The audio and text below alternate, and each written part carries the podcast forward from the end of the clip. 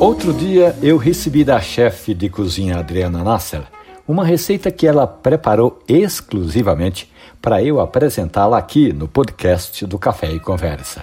É um soufflé de café que tanto cai bem nas noites chuvosas como no calor do fim do ano. Agora vamos falar dos ingredientes. São quatro ovos, meia xícara de maizena, três colheres de sopa de açúcar, meia xícara de café frio e manteiga para untar a forma. Pegue a batedeira e bata por 3 minutos as gemas dos ovos misturadas com a maizena e o açúcar. Separe. Noutra panela, bata as claras dos ovos até ficarem em neve e novamente separe. Em seguida, coloque uma panela no fogo brando, despeje nessa panela o leite e aquelas gemas com maisena e açúcar que você tinha batido na batedeira, lembra? E não esqueça de mexer até engrossar por mais ou menos 5 minutos.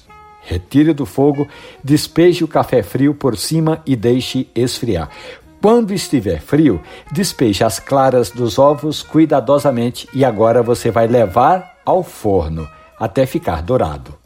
Você pode decorar o soufflé colocando algumas raspas de chocolate meio amargo por cima. Tem quem goste de canela.